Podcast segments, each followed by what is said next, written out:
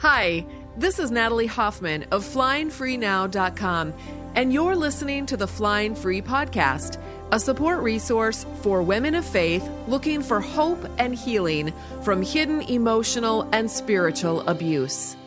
Welcome to episode 139 of the Flying Free Podcast. Today we have another listener question. So I like to just dive right in. So let's hear what her question is.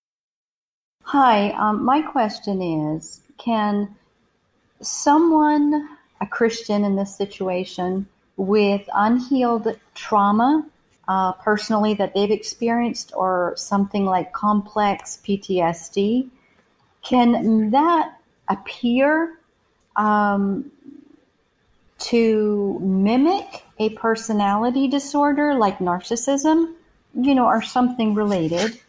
And if so, does that trauma create extenuating circumstances that would need to be addressed differently than when dealing with, like, say, a garden variety narcissist?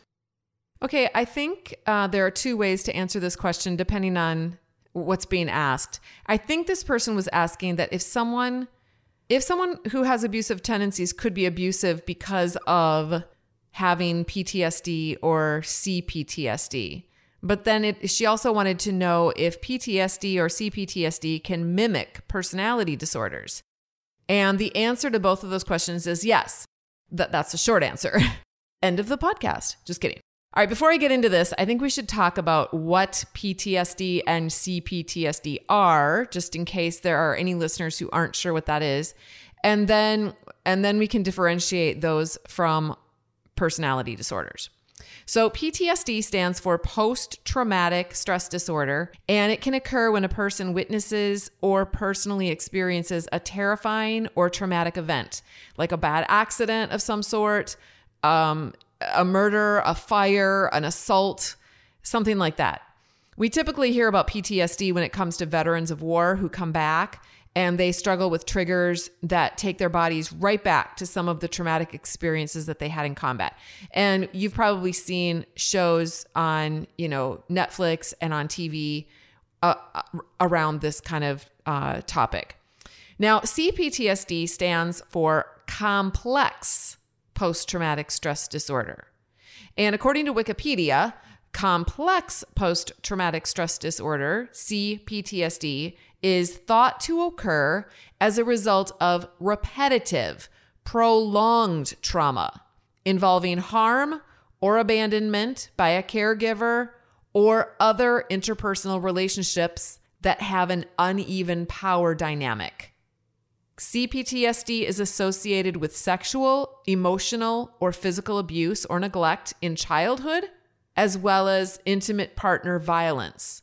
Victims of kidnapping and hostage situations can develop CPTSD, indentured servants, victims of slavery, sweatshop workers, prisoners of war, victims of bullying, concentration camp survivors, and defectors of cults or cult like organizations. Okay? Situations involving captivity or entrapment that's basically a situation that lacks a viable escape route for the victim, or if the victim perceives or believes that they can't get out, that can lead to complex post traumatic stress disorder like symptoms, which include prolonged feelings of terror, worthlessness, helplessness, and deformation of one's identity and sense of self. I love this definition because you can see just reading it how so many women coming out of patriarchal marriages are uh, why they have complex post traumatic stress disorder. So let's look at that. Think about a patriarchal marriage. Complementarianism is often thought of as being um, kind of like a milder form of patriarchy. Now, this is relevant to my audience because my audience is made up of primarily women of faith coming out of or who are still in the midst of patriarchal or complementarian theology. Complementarians assign primary headship roles to men and support roles to women based on their interpretation of certain biblical passages. One of the precepts of complementarianism is that while women may assist in the decision making process if the man wants her to, the ultimate authority for the decision is the male. By its very definition, there is an uneven power dynamic built into a complementarian or patriarchal system. And remember that an uneven power dynamic is one of the things that you see in a complex post traumatic stress disorder person who has been diagnosed with that. Okay. Now, please note there are many, many people who say that they are complementarian in their beliefs and they have perfectly fine marriages, but their marriages are functioning, practically speaking, as egalitarian marriages. And if you're wondering what in the world that is, to be egalitarian is to believe in mutual submission of all people to one another in Christian relationships. And if that sounds familiar, it's because the Bible talks about that. So when you have an uneven power dynamic in a marriage, plus you've got emotional abuse, and spiritual abuse, if the husband or the church are telling the woman that she's at fault for pointing out the abuse, or they're using God or the Bible to make to uh, put her in a subjugated position. And then plus on top of all of that, you have the teaching that divorce is wrong and that no matter what the authority or the husband does to her that she is stuck in the marriage until she dies. All of that makes the perfect cocktail for complex post traumatic stress disorder. Okay? Think about it. How is this scenario any different from a prisoner of war? A wife is being brainwashed with controlling propaganda. She's being held against her will and told that it's good for her.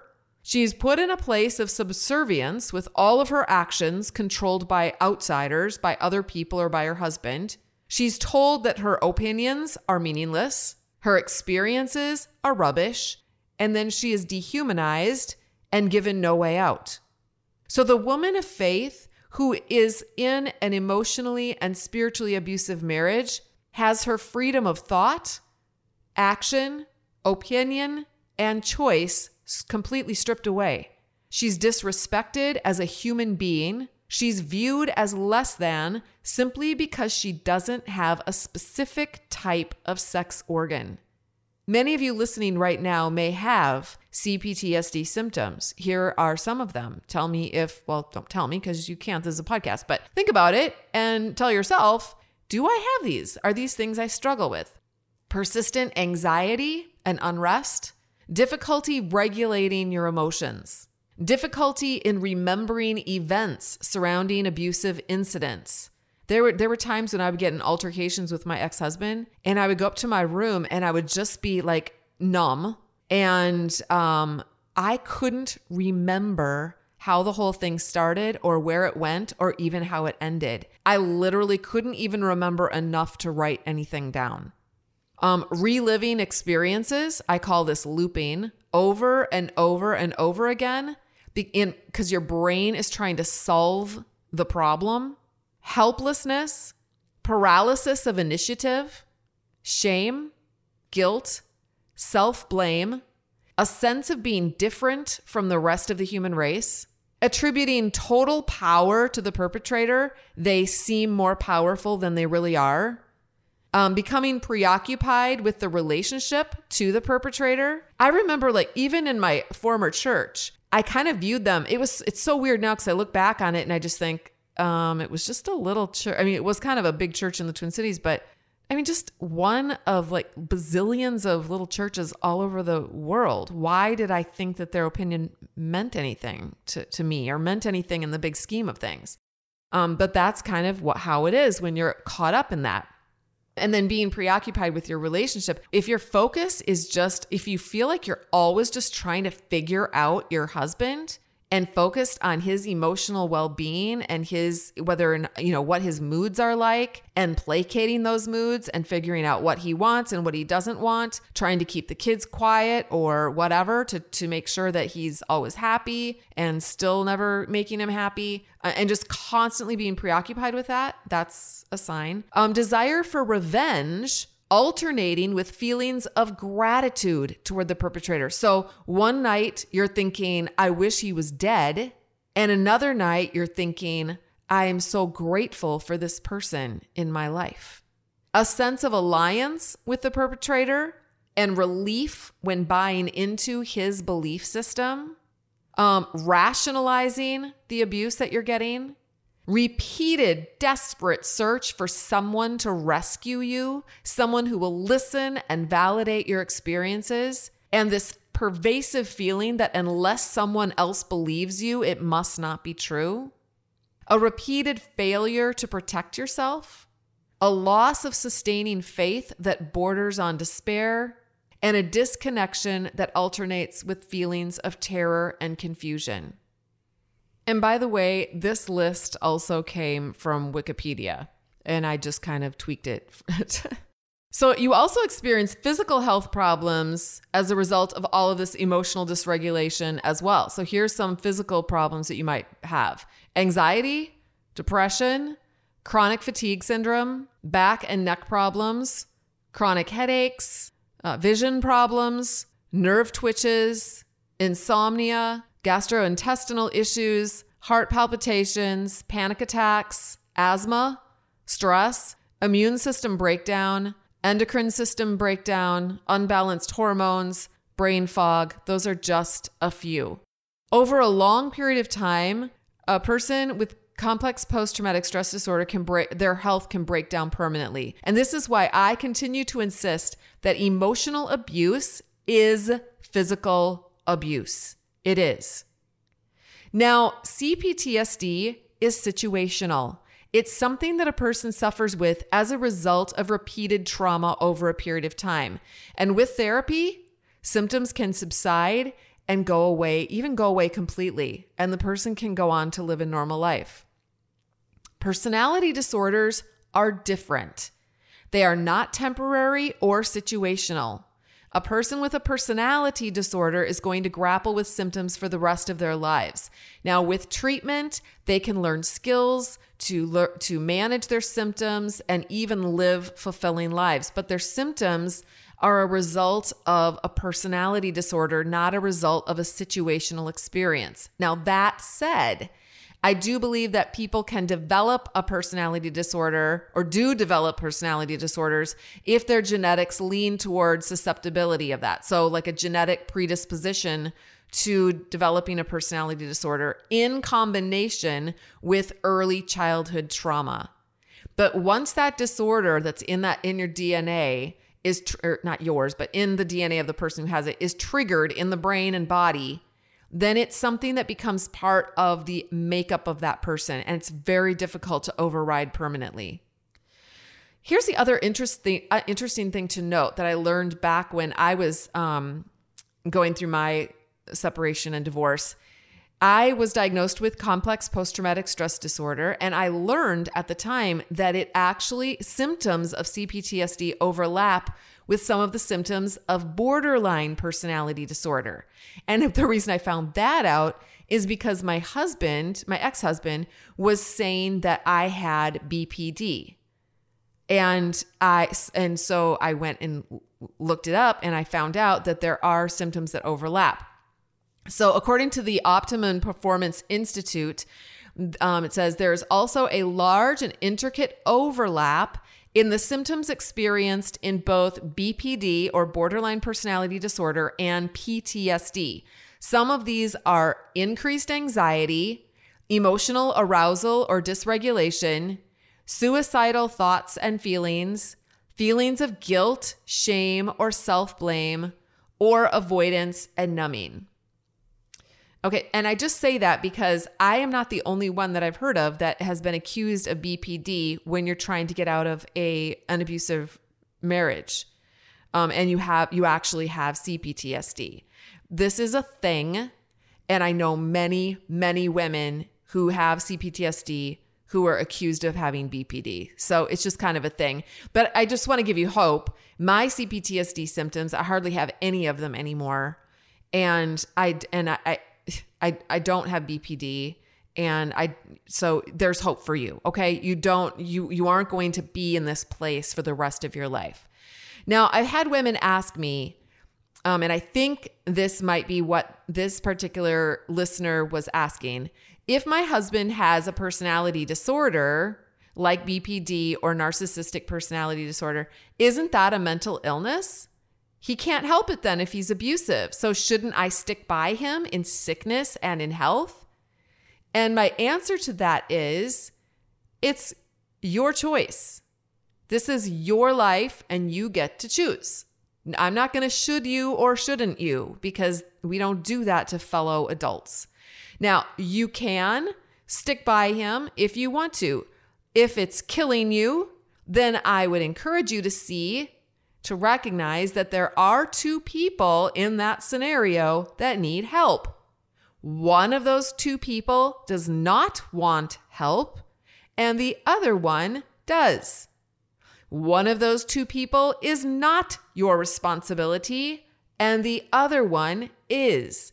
And you get to decide which one you're going to save. But you can't save both, not in this kind of situation. Many women, Christian women, have all the compassion in the world for the one who doesn't want help and who isn't her responsibility, namely her husband. But these same women will stand at the ready to throw the one who does want help and the one who is her responsibility, namely herself, under the bus. How does that make any sense at all? It doesn't. It doesn't make any sense. But what it does do is keeps one of the partners under bondage, herself, and it enables the other one to continue being oppressive without the natural consequences and accountability that would naturally come into his life as a result of his behaviors in the real world. Now, check out Flying Free episode 129 um, for a great story about how this works.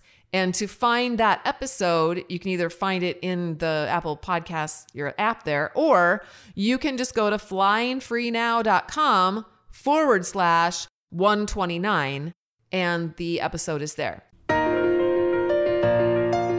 Is this content resonating with you? I've written a book for women of faith in destructive relationships called Is It Me? Making Sense of Your Confusing Marriage, a Christian woman's guide to hidden emotional and spiritual abuse. You can read reviews and find out more about my book on Amazon.com. It comes in paperback, Kindle, and Audible formats. I've also created a companion workbook for Is It Me, also available on Amazon. This workbook is like 11 power packed therapy sessions to help you process through the important material you'll be learning from my book.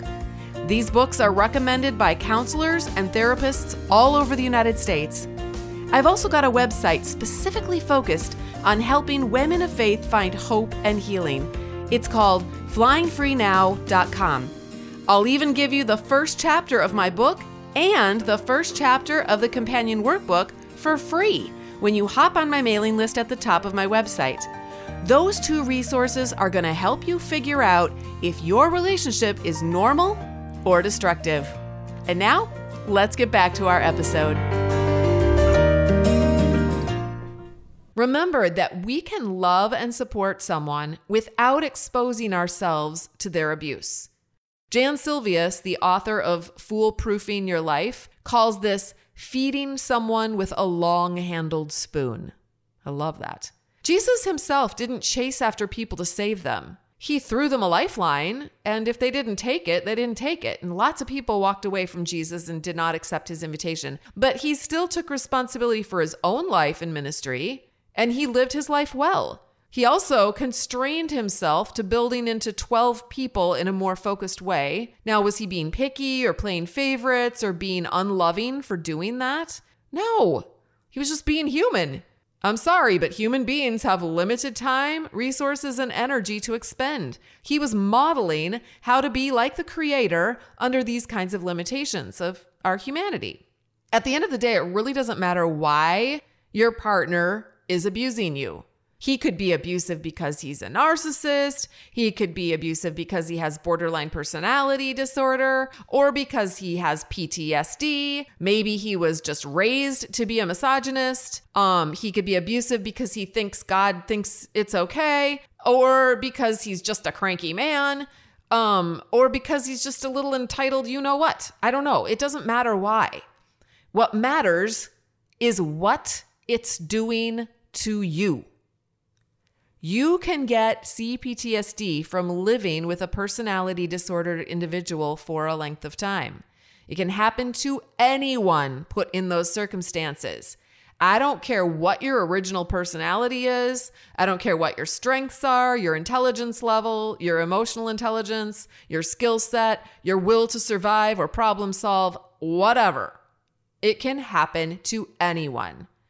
Emotional and spiritual abuse is an epidemic in our religious circles that have misogynistic beliefs about women. And sadly, some versions of Christianity fall into that category. You guys, I don't have, when I am trying to reach out to new people, I will run Facebook ads. All I do is put out a little ad that says, Are you a Christian woman in a confusing and painful marriage? And do you know that 80% of the women who see that ad, and I will put that ad in front of women, for example, I'll say, put this ad in front of women who are listening to Christian contemporary contemporary Christian music. That's all I'll say to Facebook, and Facebook will do that. 80% of the women will uh, that see that ad will sign up to get my um, free chapter of my book and workbook. Okay. Unbelievable. I'm in this class where they're teaching us how to do this, how to find our people that need to hear our message on Facebook. And they said they have never seen a percent a high percentage like that. Like a high percentage that they see in other businesses is maybe 40% of people will do that. That's a super high amazing percentage. My percentage is double that. What in the world does that tell you about Christian marriages? It's absolutely tragic. It's tragic. I should be able to put that ad out and get a low like if if if the world was made sense, I would get a low number of Christian women who would click on that ad and say, "Yeah, that's me." And maybe a high number of people who don't don't believe in Jesus or don't, you know, follow any kind of religion, right? I mean, that's how you'd think it would be.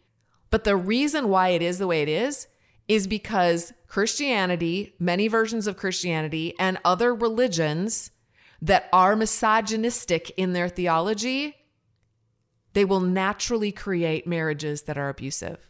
That's just the way it is. So until Christians can stand up and be different from the rest of the world, we I will continue to get an 80% click on click and sign up rate on Facebook. And I I just I think it's absolutely pathetic. All right, so what do we do about this? First of all, we educate ourselves. We read and we learn all that we can about this problem. We listen to ourselves, for one thing. We listen to other survivors. We examine our own beliefs about women and how they line up with how Jesus viewed women, we figure out why it is that we think that a body part, you guys, a body part for crying out loud, makes some people authority figures over other people. And then we figure out where our faith traditions have strayed from what the Bible teaches about humanity, both men and women. Number two, we speak the truth out loud, even if it makes people mad. People get a little bit upset about this. We learn to tolerate the disapproval of men in order to gain the approval of our Heavenly Father. We start to see people as being small. We love them, but they are small compared to God. We start seeing God as being big. Number three, if we are a survivor, we get help for ourselves. We don't wait around for a rescuer because I'm sorry, but no one's coming to rescue you. That is your responsibility. We grab hold of Jesus Christ and we learn and we grow strong, strong enough to break free if we want to. We get therapy. We don't get a, we don't talk to a Bible counselor who knows nothing about emotional abuse, but we talk to a trained therapist. There are many wonderful, beautiful Christians who are also counselors, but they are also ha- they're also licensed and they are educated in these areas. We don't just talk to someone who went through a Bible class and has read their Bible, you know, to help us with this stuff. So we talk to a trained therapist who can diagnose us with C- CPTSD if we have it.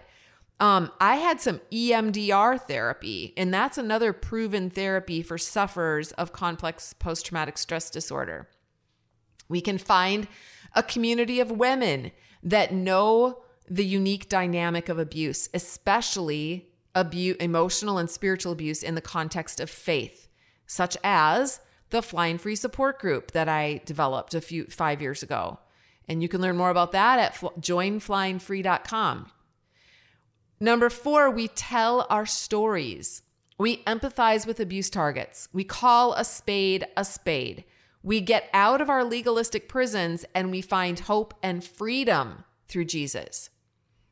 Now, if you think that you may have complex post traumatic stress disorder, you may benefit from my private Flying Free community support group. We have a course inside of that group called Healing from CPTSD. And it goes into a deep dive into this subject. And we'd love to have you join us in learning the skills that you need to become spiritually strong and emotionally healthy again. My program is a beautiful program to take alongside of getting therapy from a licensed counselor who who specializes in helping people heal from complex post-traumatic stress disorder. I have so, there's so many women in my group who have actually come to my group because they've been referred by their counselor and I encourage people in the group who are suffering in these profound ways to not just join my group and get the benefit of being in a support group, but also, and we do have a lot of training and stuff, but I really do think that you also need some, you also need to have therapy on the side to help yourself um, heal from that. There are two books that I would recommend for some more information on this whole thing. One is called The Body Keeps the Score by Bessel van der Kolk, and the other one is called How He Gets Into Her Head by Don Hennessy. We actually have a book study of that also in the Flying Free program that you can take if you decide that you want to apply for that program and then you end up getting in. That is all I have for you for today. Thank you so much for asking that question. And you know what? We need some more questions. You guys, go to uh, flyingfreenow.com forward slash. This episode is 139, so it would be forward slash 139. And there's a link in there in the show notes. There's also the transcript of this. There's a link in the show notes that will take you to a place where you can leave your question. You can record your question and leave it there. And then I will answer your question. I don't answer all of them, but I will, I answer most of them in an upcoming podcast. And I'd love to find out from you what is burning on your heart. So that's it. Thanks for listening. And until next time, fly free.